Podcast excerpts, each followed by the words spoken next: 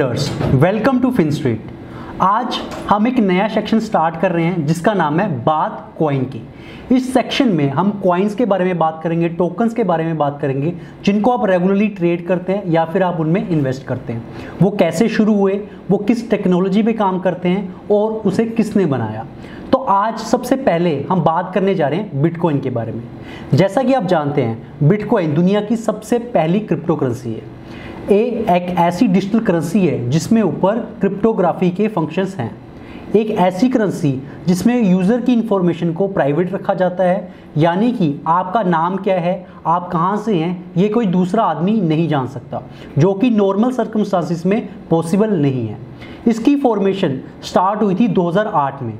2008 में अक्टूबर में पहली बार सतोशी नाकामोटो नाम के एक व्यक्ति ने वाइट पेपर निकाला था बिटकॉइन का, जो कि फाउंडिंग आप ऐसा समझिए कि जैसे कंपनीज़ के आईपीओ आते हैं, वैसे क्रिप्टो करेंसीज में क्रिप्टो में आपका वाइट पेपर आता है, जो बताता है कि ये क्या काम करेगा और ये किस तरीके से टेक्नोलॉजी को लेवरेज करेगा। तो बिटकॉइन का जो वाइट पेपर था, वो 2008 में आया और जो इसका नेटवर्क था, उसके बाद इसका डेवलपमेंट हुई और जो कंप्लीट नेटवर्क का पहली बार स्टार्ट किया गया, वो जनवरी तीन 2009 को किया गया। अभी तक इनके जो फाउंडर है बिटकॉइन के सतोशी नाकामोटो उनकी जो आइडेंटिटी है, किसी को नहीं पता वो कौन है। हो सकता है वो इंडिविजुअल हो हो सकता है कि वो ग्रुप ऑफ़ पर्सन हो। अभी तक उसके बारे में किसी को कोई नॉलेज नहीं है। तो जनवरी तीन 2009 को पहला जो बिटकॉइन का ब्लॉक था, उसे माइन किया गया, जिसे हम कहते हैं जेनेसिस ब्लॉक जेनेसिस ब्लॉक में उन्होंने बिटकॉइन को माइन किया पहली बार और जो सिस्टम था, वो स्टार्ट हुआ।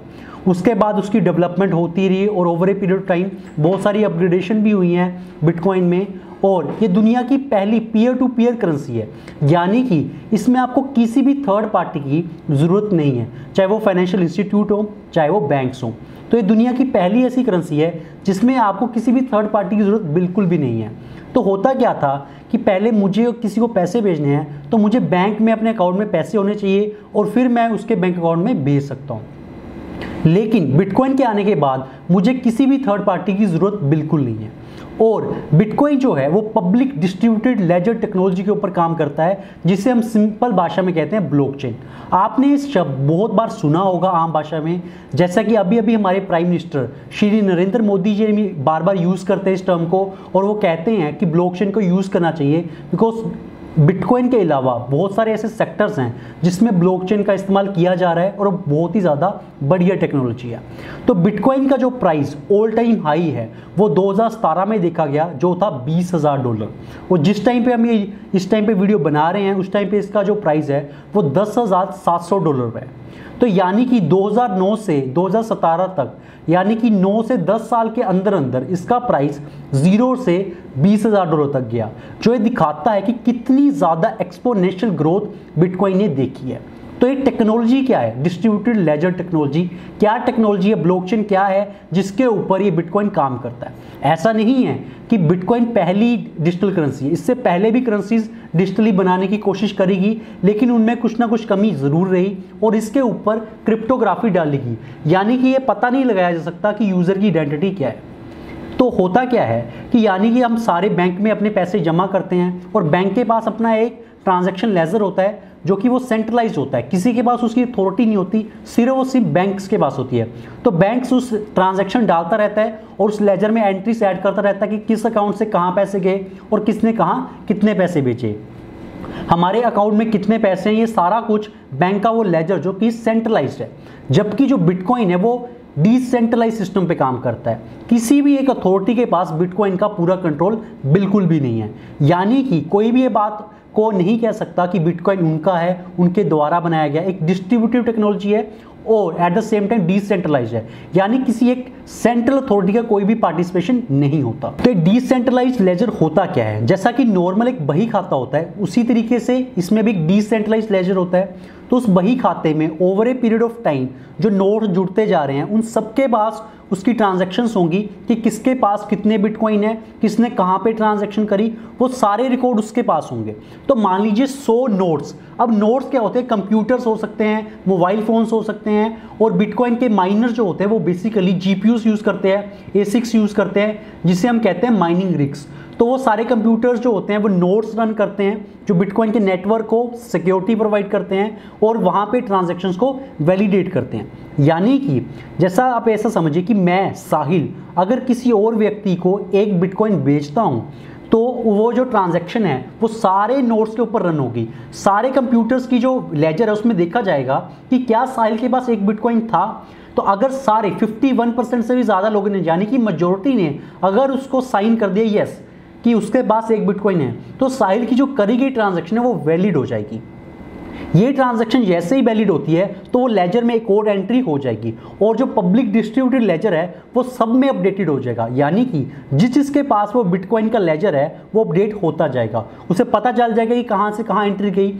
सबके पास ट्रैक करने का एक तरीका है चाहे आप जो भी बिटकॉइन का एक्सप्लोरर होता है, उसको आप यूज़ कर सकते हैं और वहाँ से आप ट्रांजेक्शन्स को चेक कर सकते हो कि कहाँ से कहाँ भेजी गई लेकिन उस ट्रांजेक्शन में कहीं भी आपकी पर्सनल डिटेल्स नहीं लिखी जाती। जी हाँ यही सबसे बड़ी बात है जो बिटकॉइन को अलग बनाती है कि आपकी प्राइवेट इंफॉर्मेशन आपका नाम क्या है, आप कहाँ रहते हैं, ये किसी को नहीं पता होता। सिर्फ़ वो सिर्फ़ आपका वॉलेट एड्रेस होता है ट्रांजेक्शन आईडी होती है, सिर्फ़ वो सिर्फ़ वो लोगों को पता होगी। तो इस तरीके से प्राइवेसी के ऊपर बहुत ज़्यादा काम किया गया। तो ये बहुत ही ज़्यादा इनोवेटिव टेक्नोलॉजी है कि उस बही खाते में सब कुछ लिखा जाएगा। अब ये बही खाता है, आप भी जैसे समझिए कि अगर नॉर्मल बही खाता होता है तो वो भी खत्म हो जाता है तो नया पन्ना ऐड करना पड़ता है। तो इस तरीके से ब्लॉकचेन में भी ब्लॉक्स खत्म हो जाते हैं, जिसमें ट्रांजेक्शन की एक लिमिट होती है। जैसे एक ब्लॉक की जो एक एम तक का वो डाटा उसमें भर सकता है। तो नया ब्लॉक ऐड करना पड़ेगा। अब नया ब्लॉक कौन ऐड करेगा? ब्लॉक माइनर्स जिसको हम आम भाषा में कहते हैं बिटकॉइन के जो माइनर्स बिटकॉइन माइनिंग क्या है? जिस तरीके से गोल्ड माइनिंग होती है कोल माइनिंग होती है, उसी तरीके से बिटकॉइन की माइनिंग भी होती है। बिटकॉइन की माइनिंग एक ही तरीका है जिससे हम नए बिटकॉइन बना सकते हैं। बिटकॉइन के माइनर्स वैलिडेट करते हैं ट्रांजेक्शन्स को और जो क्रिप्टोग्राफी के कॉम्प्लेक्स पजल्स होते हैं, उनको सोल्व करते हैं और उसके बदले में उनको ब्लॉक रिवॉर्ड्स मिलते हैं।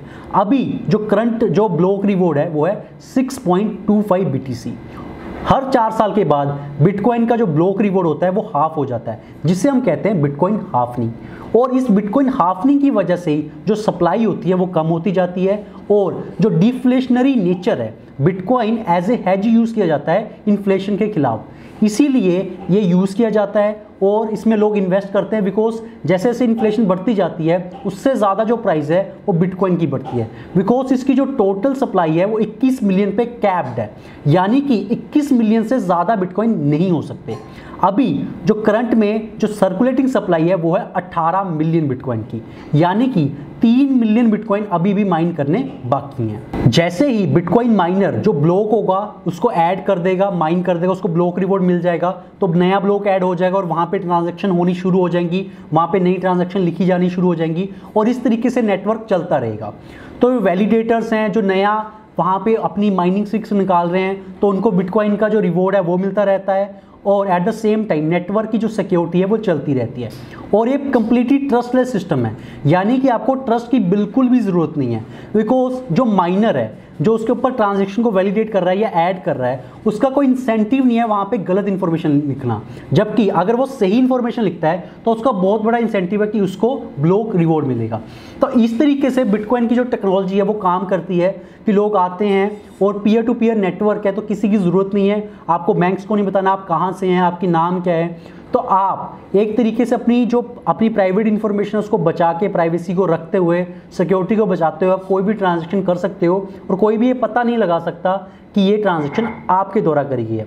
तो एक कंप्लीटली रेवोल्यूशनरी टेक्नोलॉजी है और जो टेक्नोलॉजी लेके आएगी डिस्ट्रीब्यूटेड लेजर टेक्नोलॉजी ये इतनी ज़्यादा इनोवेटिव है कि बहुत सारी गवर्नमेंट्स अपने गवर्नमेंट प्रोजेक्ट्स में भी इसको यूज़ कर रही हैं। चाहे इंडियन गवर्नमेंट हो, चाहे रशिया की गवर्नमेंट हो यूके हो यूएसए हो, बहुत सारी बड़ी बड़ी कंट्रीज़ चाइना हो ब्लॉकचेन को बहुत ही ज़्यादा बढ़िया लाइट में देखते हैं और इस टेक्नोलॉजी को यूज़ भी कर रहे हैं। तो इतनी बढ़िया टेक्नोलॉजी ब्लॉकचेन और डिस्ट्रीब्यूटेड पब्लिक लेजर जो कि लेके आया बिटकॉइन तो बहुत बार ट्राई किया गया कि कोई डिजिटल करेंसी बनाई जाए, लेकिन उसको सक्सेसफुली अगर कोई लॉन्च कर पाया वो था बिटकॉइन इसकी वजह से इसकी जो बहुत ही ज़्यादा रिस्पेक्ट करी जाती है, जो कम्युनिटी में बहुत ज़्यादा रिस्पेक्ट है, कि बिटकॉइन की जो टेक्नोलॉजी है बहुत ही ज़्यादा रेवोल्यूशनरी है और बहुत सारे ऐसे बैंक्स भी हैं, जो कि जो टेक्नोलॉजी है ब्लॉकचेन की, उसको भी यूज़ कर रहे हैं इंप्लीमेंट करने की कोशिश कर रहे हैं अपने करंट सिस्टम में।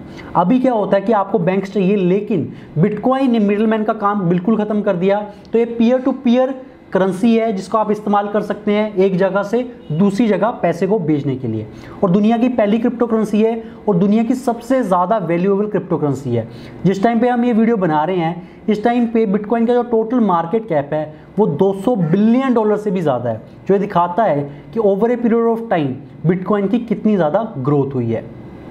सो गाइस आज की वीडियो में इतना ही। इसी तरीके से हम और कॉइन्स के ऊपर वीडियोस बनाते रहेंगे और आप कमेंट सेक्शन में ज़रूर बता सकते हैं हमें कि आप किन जो आपके फेवरेट कॉइन्स हैं, आप उनके बारे में वीडियो देखना चाहते हैं, आप समझना चाहते हैं कि वो किस तरीके से काम करते हैं। जैसे बिटकॉइन पब्लिक डिस्ट्रीब्यूटेड टेक्नोलॉजी के ऊपर काम करता है, यानी कि डिस्ट्रीब्यूटेड होता है लेजर उसी तरीके से। बाकी जो कॉइन्स हैं, वो डिफरेंट टेक्नोलॉजीज़ पे काम करते हैं। कैसे वो काम करते हैं, कैसे उनकी फॉर्मेशन हुई, हम उन सब के बारे में आपको डिटेल में बताएँगे। और आप कमेंट सेक्शन में ज़रूर बताइए कि आपको ये वीडियो कैसी लगी। और अगर आप हमें सपोर्ट करना चाहते हैं तो आप प्लीज़ इस वीडियो को लाइक कीजिए सब्सक्राइब कीजिए हमारे चैनल को। और बेल आइकन को दबाना मत भूलिए। और अगर आप कोई भी फाइनेंशियल अपडेट्स चाहते हैं न्यूज़ चाहते हैं तो आप हमारी वेबसाइट को विज़िट कर सकते हैं। मैं लिंक डिस्क्रिप्शन में डाल दूँगा।